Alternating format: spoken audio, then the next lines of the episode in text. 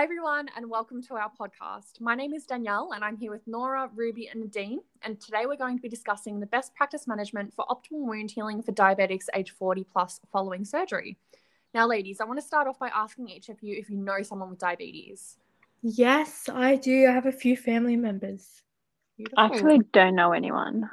Yeah, and I do have my uncle who's got diabetes, and then you know whenever he gets cuts, you know, compared to others, it takes a while to you know to heal the wound.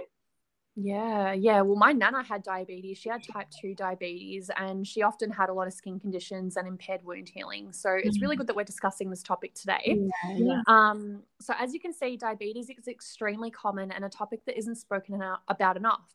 Here, we want to close the gap and educate practitioners or any students listening to gain an understanding in diabetic wound care. I've decided to discuss the difference between a normal wound healing process and a diabetic wound healing process because the two are quite different. Now, according to Diabetes Australia, 1.8 million Australians have diabetes. Type 2 diabetes occurs primarily in the older age bracket, and a key characteristic is delayed or impaired wound healing, which increases their risk of limb amputation. The costly impact diabetes has on the Australian economy is estimated at $14.6 billion, and chronic wounds is estimated at $2.85 billion annually. If intervention strategies are not implemented, these costs will continue to rise along with the elderly population. So, given those statistics, I'm sure most of you listening can understand why best practice management, evidence summary, and education is so important. Now, I got my information from Medline with full text, Academic Search Elite, and CINAHL full text, which are some great databases. So, the type of participants we were looking for were 40 plus and the elderly. Types of wounds I wanted to look for were lower extremities because often this is where diabetic wounds will arise. And I included leg ulcers, chronic wounds, and diabetic foot. The exclusion criteria was upper extremities and teenager or child wounds, as we wanted to focus mainly on mature age diabetics. Types of interventions included wound healing, normal wound healing processes, surgical wound healing, and post surgical wounds, with a comparison of diabetic wound healing, diabetic post surgical wounds, and diabetic impaired wound healing.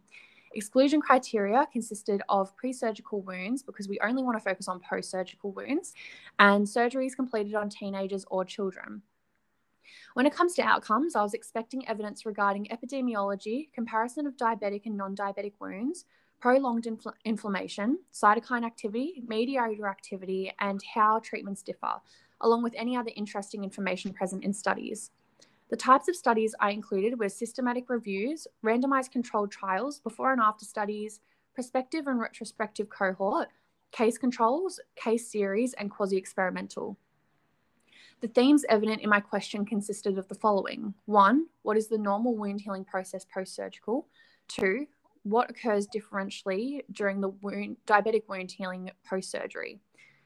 These themes are used to complete the evidence summary on how the two types of wound healings differ and further leading us to aid in finding a collaborative answer to the best practice management for wound healing in diabetics 40 and above. So, after thoroughly searching each database and narrowing down my search strategy, I came to 13 articles that correlated with my topic to some degree.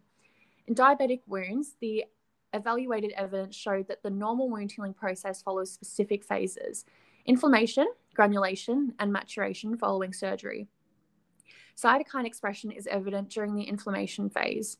In one study, IL 6, TNFA, IL 1A, and GCSF were expressed in a non diabetic wound.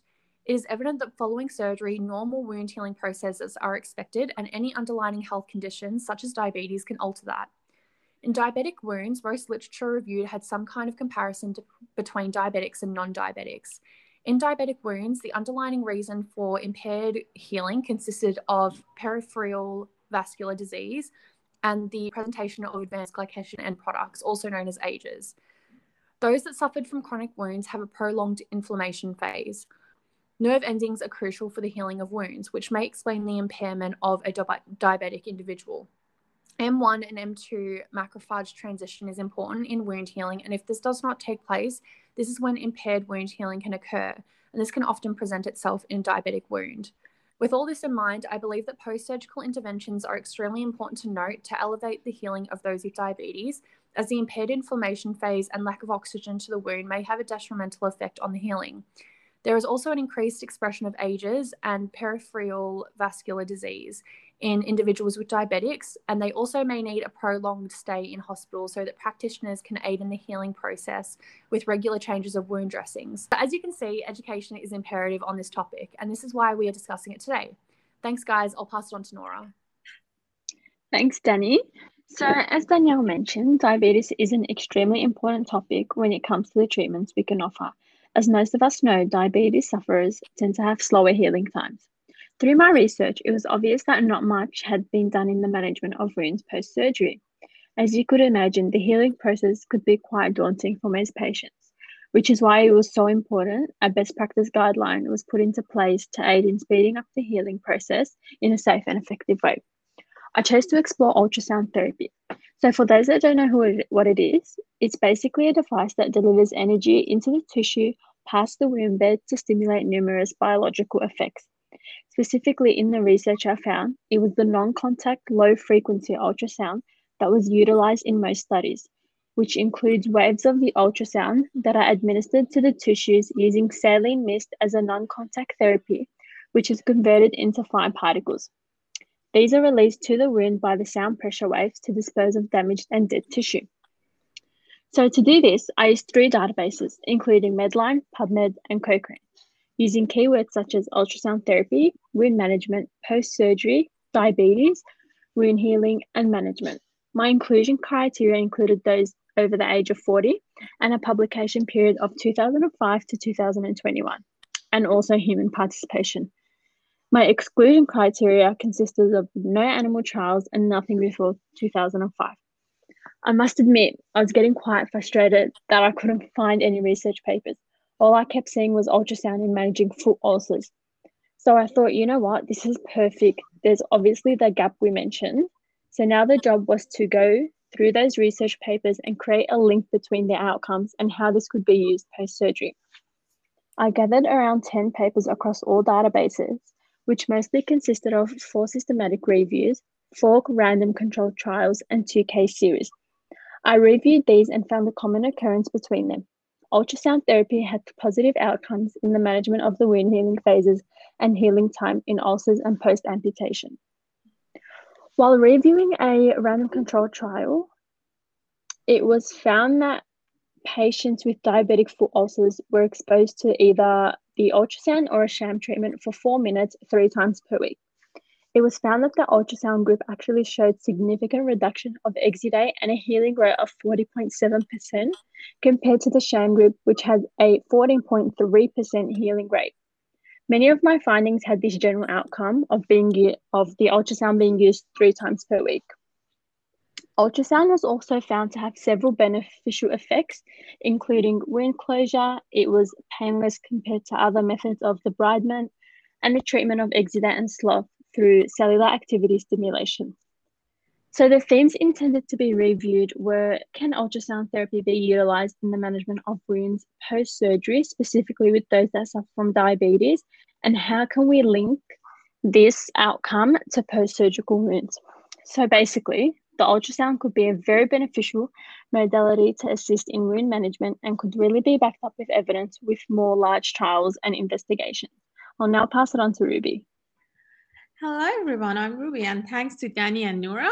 By now, most of us know that diabetics ha can have a lot of complication post-surgery and frequently can develop chronic and infectious wounds as a result of impaired wound healing.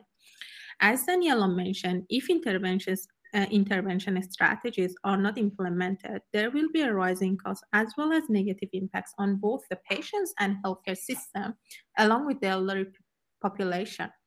Therefore, it is critical to take extra care while treating even minor wounds in diabetic patients. Now, I am going to talk about one of the interventions that we are all so far familiar with it. The search was conducted databases, including Medline, CINAHL, and PubMed, and I specifically had to refine my words of search with keywords in phrases such as diabetic wounds post-surgery, LLT, low-level light therapy, low-level laser therapy, and LED. The search was limited to age 40 plus, human and peer-reviewed journals, and the exclusion of the search were articles before 2010, non-English articles, and studies on animals. This evidence summary contained a total of 12 appropriate full-text papers that were analyzed according to NHMRC evidence guideline and have been graded as B based on the characteristics of each paper. As there was limited literature supporting uh, wound healing post-surgery in diabetic patients, the evidence-based um, summaries them could be divided into different topics such as how LLT works on normal wound healing, um, what are some complications of healing in diabetics, and how can LLT be used in support to diabetics patients. The aim of this um, research was to establish best practice for accelerating wound healing in diabetic patients post-surgery. So the intervention chosen was low-level light therapy, also called low-level laser therapy, is a promising treatment for wound healing. So it uses either um, low power light, low power laser, or a um, or a light emitting diode, which is LED. So to boost um, cellular function and biological activities. LLT, whether low power light, low level laser, or LED, LED, have been shown to be beneficial in the healing and treatment of wounds and pain. Um, recent studies have also shown that it is effective in promoting neovascularization of traumatic wounds and increasing blood flow to the wounds. And as Daniela talked about the stages of wound healing in diabetic and non-diabetic patients, it is obvious that in diabetic patients, it is slower to process through the wound healing stages. This is due to the leukocyte chemotaxis and phagocytosis, um, reduced collagen synthesis and depositions, um, decreased macrophage function in the wound matrix, and impaired granulation as well as decreased growth factor release. Therefore, LLT with its biological outcomes characteristics, which are reducing inflammatory cells, enhancing fibroblast profile, proliferation, angiogenesis, collagen synthesis stimulation, and granulation tissue development can benefit the diabetic patients with their wound recovery.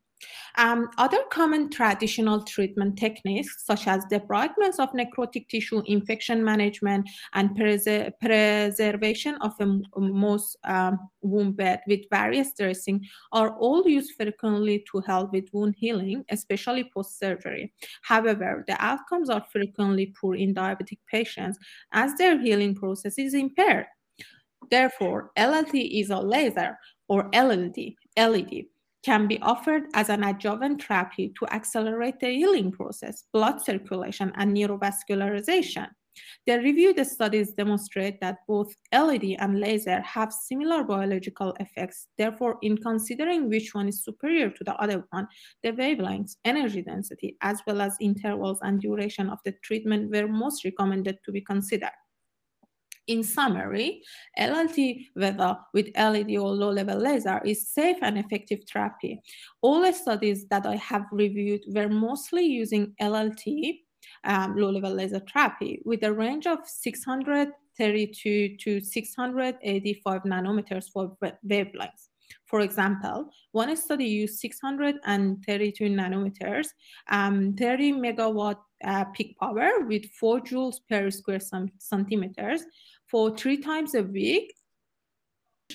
Another study used 685 nanometers, 15 megawatt uh, per square centimeters, 10 joules per square centimeters for six times per week uh, for about two weeks, and then every second day to complete the healing. Uh, a similar study has been using LLT with the wavelengths of 660 and 850 nanometers. Um, 60 megawatt uh, for power density, two to four joules uh, per centimeter square for the fluence. Um, this was done for 50 days, once a week. For light emitting diode, using 830 nanometers, uh, 60 joules per centimeter square, um, four um, joules for the intensity for about 12 to uh, 15 minutes has been clinically shown to improve and assist in pain control, acceleration of wound repair, blood flow and neurovascularization improvement in traumatic wounds. Even though the parameters were different in each study, still all the results were effective and safe. As a dermatologist, can use this therapy for wound healing, especially in those wound healing complication.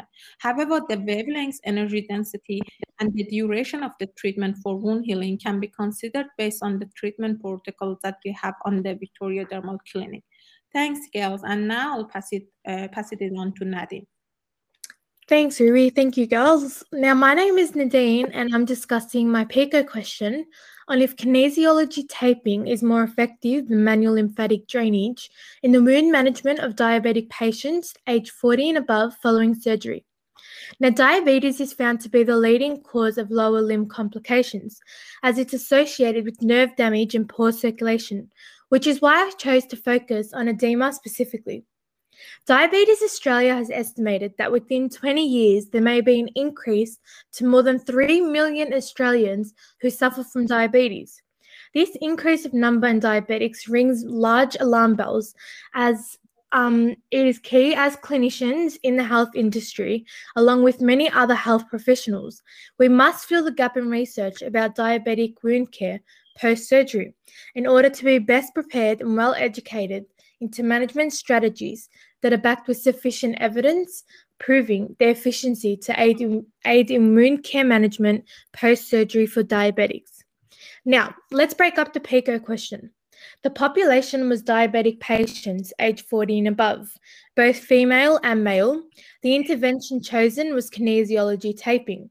The comparison was the manual lymphatic drainage, commonly also referred to as MLD, and the outcome was wound management following surgical procedures.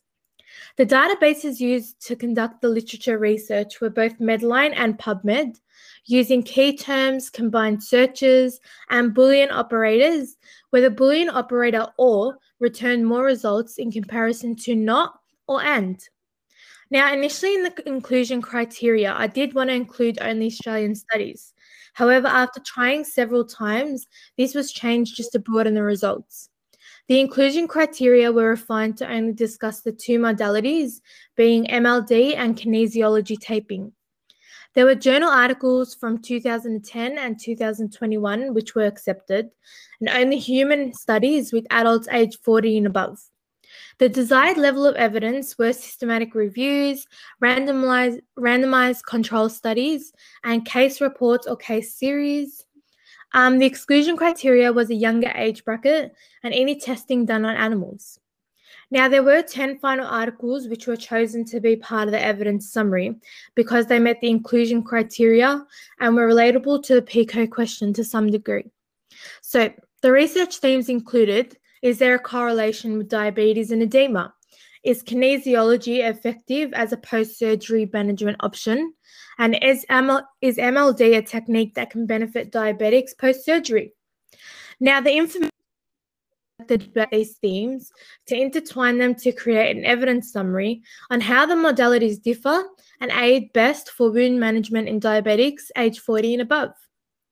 Now, the effects of kinesiology taping were carefully assessed where in a systematic review, positive evidence for kinesio tape application helped in the reduction of swelling and was found beneficial on parameters such as the pain and pain and the patient pain satisfaction.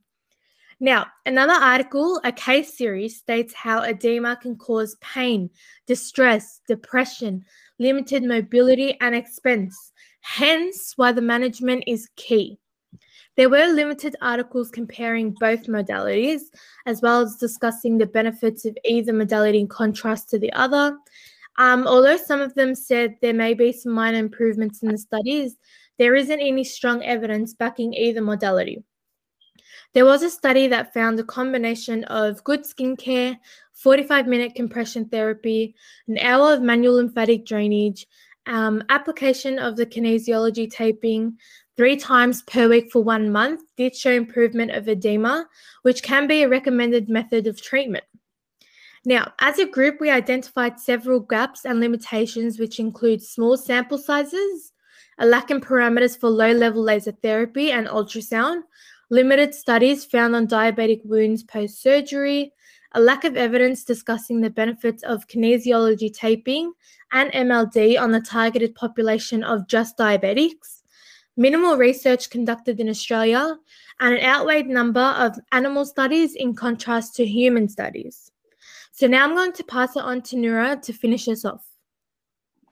Now, to conclude, I think we can all agree that there is a gap in research about wound management in diabetics age 40 and above as after reviewing the literature, it was quite evident that there are no clear guidelines on wound management for post-surgical procedures from a dermal, dermal clinician aspect to help aid in successful wound healing. After completing four evidence summaries as a group, we have come together to analyze and compare literature to ensure best practice management. The combination therapies of low-level laser therapy, ultrasound, MLD, kinesiology taping, and skincare will all have an effective outcome in wound healing for diabetics post surgical procedures. However, there is still a need for further research and evidence based guidelines within the allied healthcare system. As we all know, rate of diabetics is only growing. That's all we have time for today. Thank you for staying tuned and take care.